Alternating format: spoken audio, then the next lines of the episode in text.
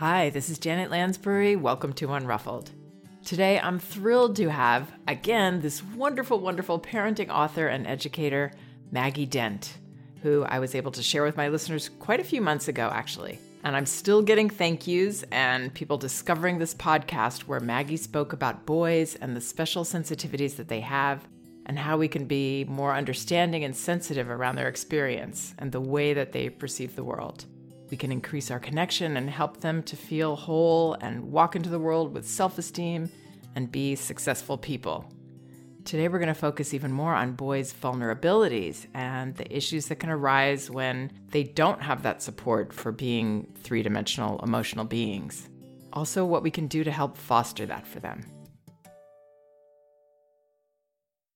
So here's Maggie. Hi.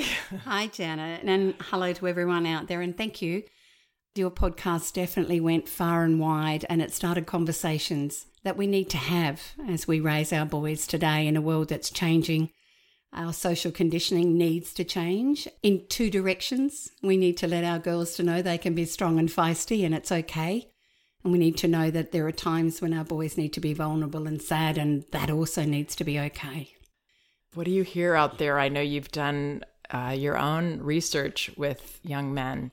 What are some of the concerns that you have? What are the issues that they're having? Let's just mention again up front that boys is not all boys and it's not all girls ever, but we know it's a statistically significant number of our boys that I'll be talking about. Firstly, what we understand is there are some differences in the ways that females and males respond to distress or things that upset them, and particularly when our amygdala gets fired up. So we have a sense of threat. And often that comes, as you beautifully explained to us so many times in those very early years, and when there's unmet needs. And so many of those can be simple ones that we understand. And hangry is a very real problem for boys. We know our little boys will experience hunger much more quickly and more intensely than girls. So sometimes when that happens and they might ask mom for something to eat, and if you're a bit busy or distracted, you don't realize just how much that is triggering his nervous system right then.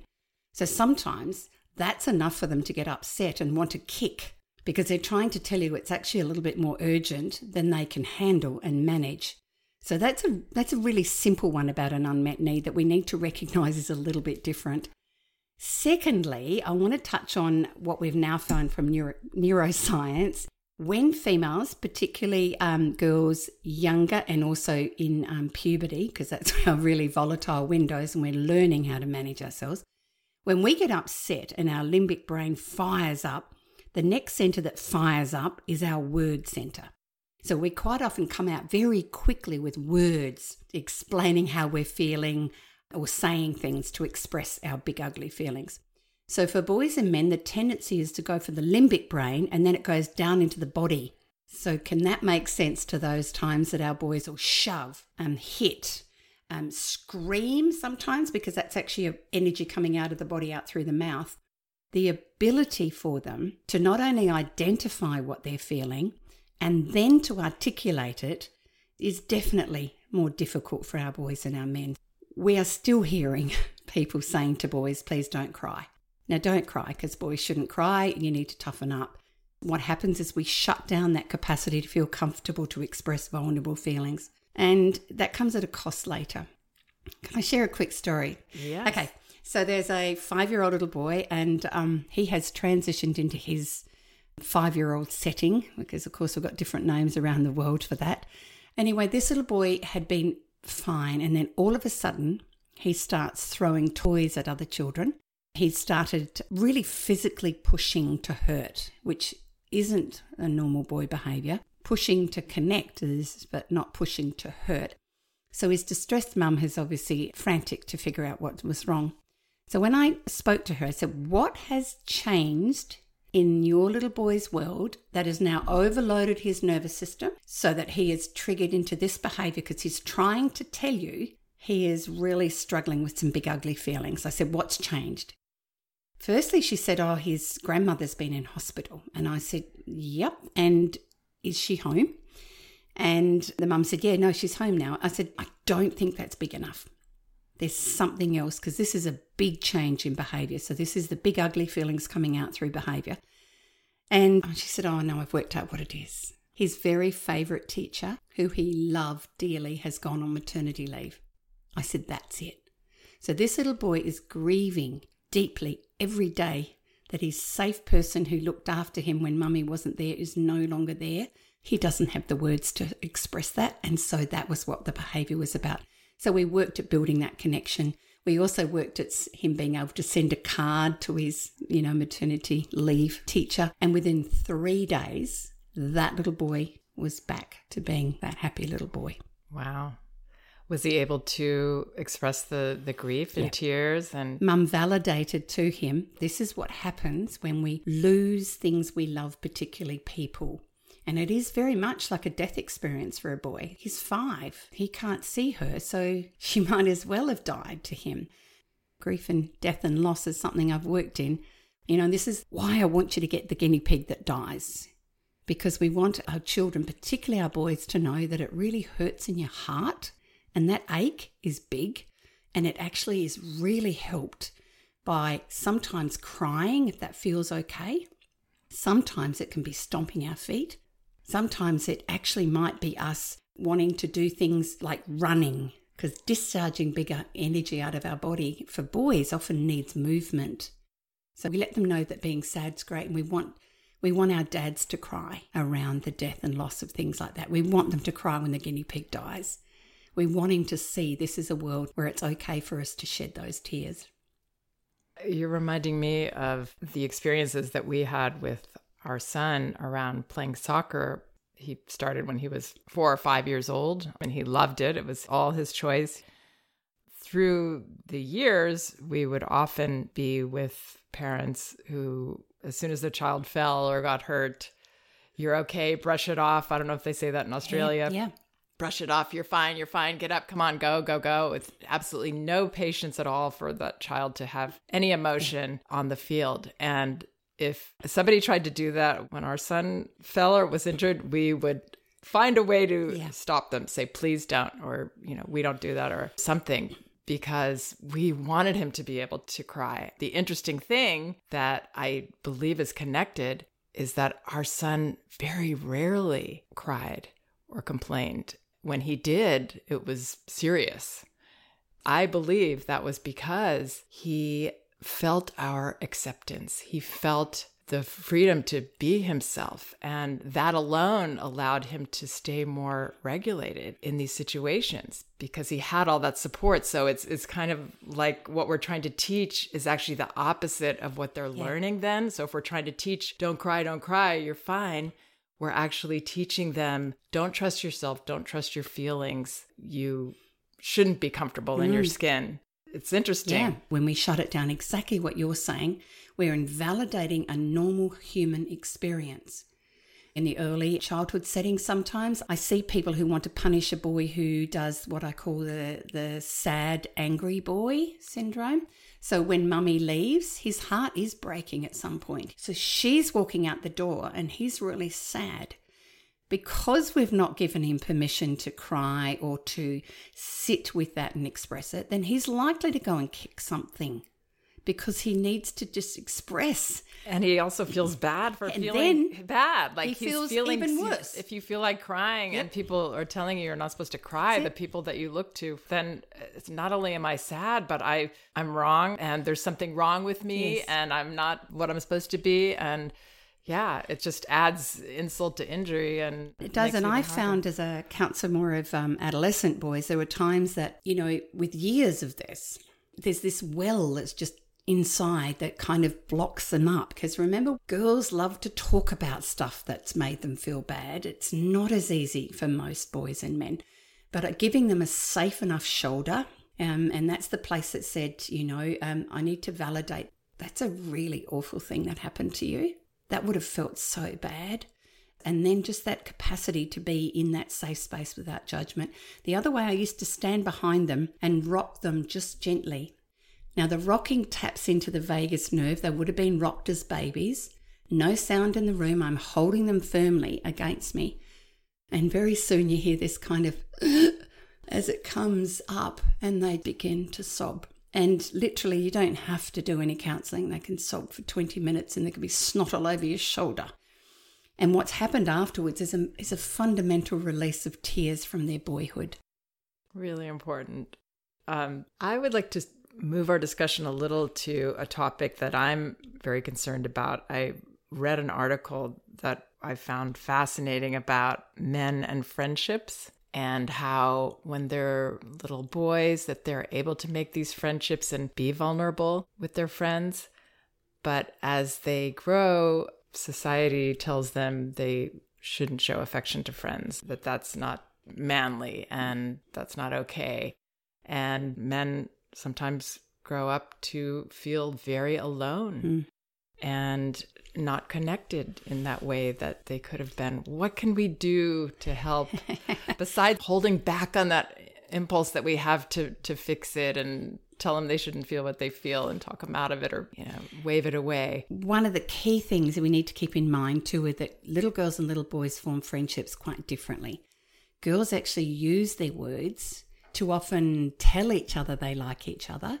and tell them they can't wait to see them and that I want you to be my best friend. And they do all this kind of social glue that's quite verbal and they do holding and hugging and things. You'll notice for boys, it's not words, it's proximity and time. So the more time they spend with a little boy who is going to be their friend, the more likely they'll bond with them quite deeply, even though they haven't said much. what we notice is that that proximity time to today we don't tend to do that as much with our busy lives, parents more working. We have play dates, but they're not long, lingering times like we used to in the past. So we are concerned that that means our little boys are not having that opportunity to develop some, you know, core belonging and being able to read the cues that we we really like each other. And this is another thing about the tears that sometimes it's that boys can get really upset with not having a friend and what I found when I worked with some of these boys is they'd miss some of the social cues. Just miss the cues that if you want to play with someone, your face needs to have a smile on. It's got to be up and it's you might be waving a hello and calling someone's name. So what can we do with our little boys? It sounds like a lot of this is about giving them those opportunities to play together.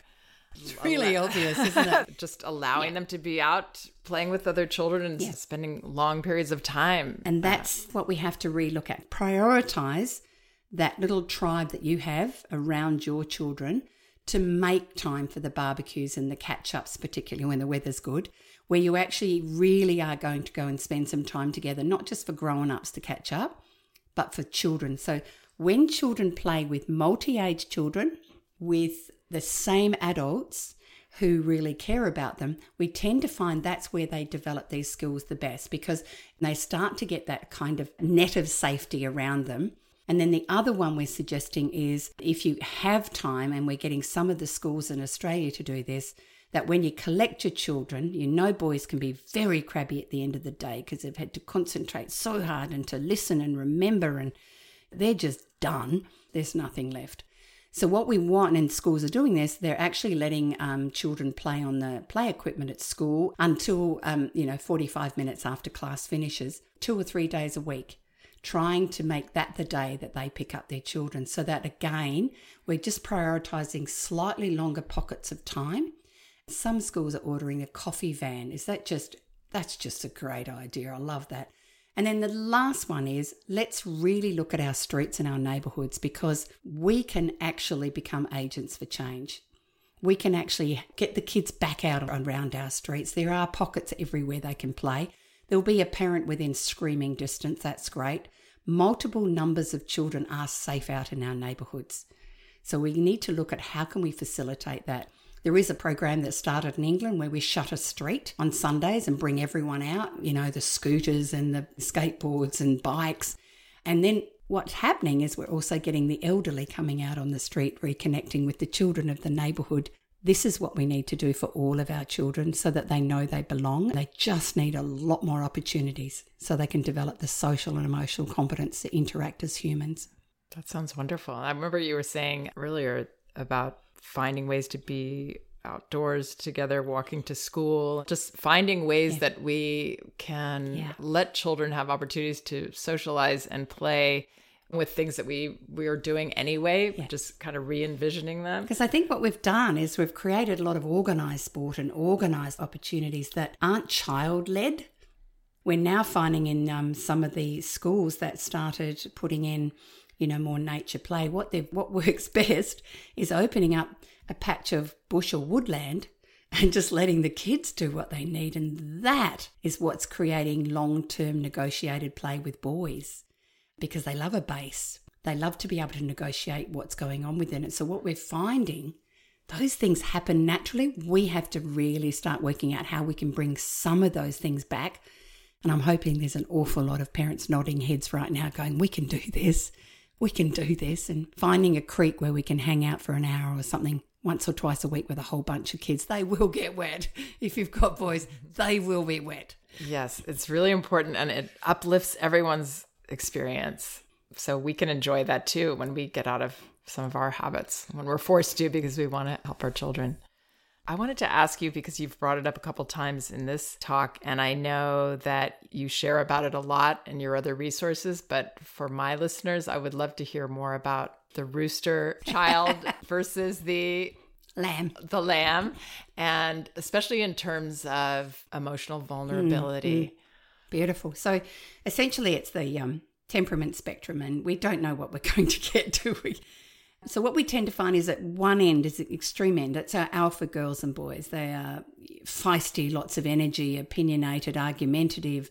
They want to escape. They will take enormous risks, but they don't want to share.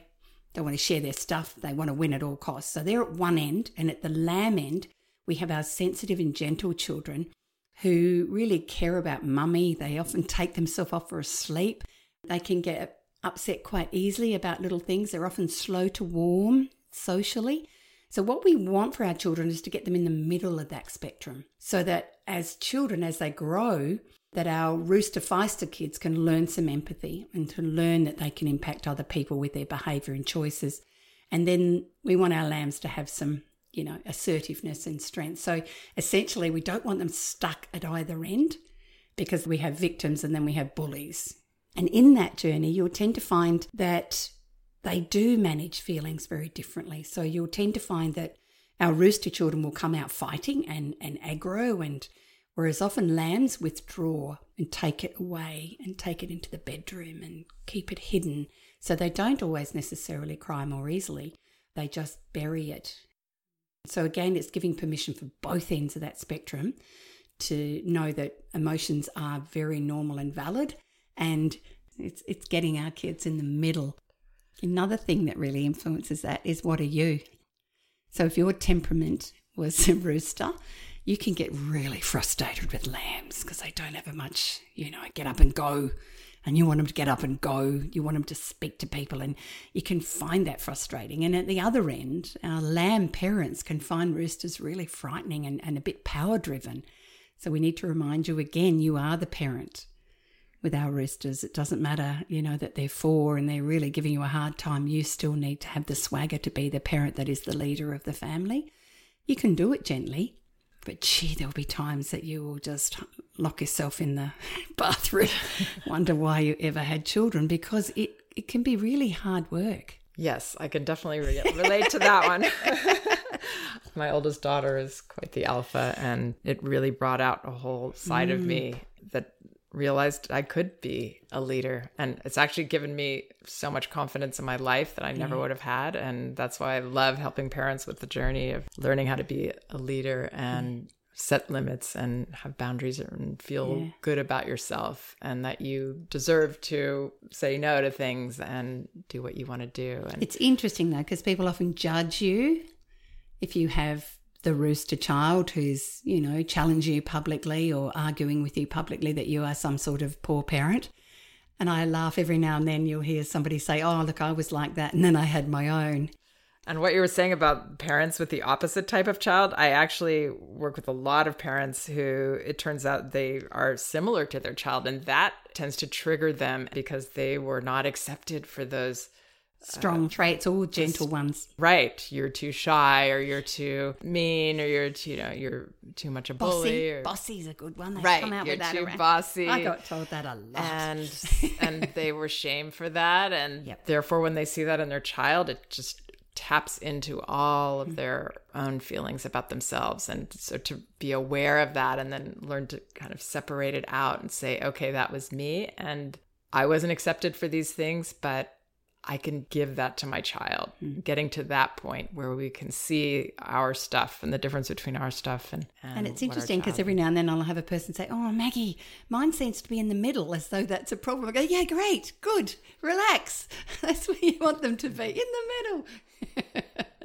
and let your children's feelings be and trust them. There's Yeah. always a reason, and it's okay to be a sore loser and sad when you fall. feel it. Let them feel it, and it will come out and it will go.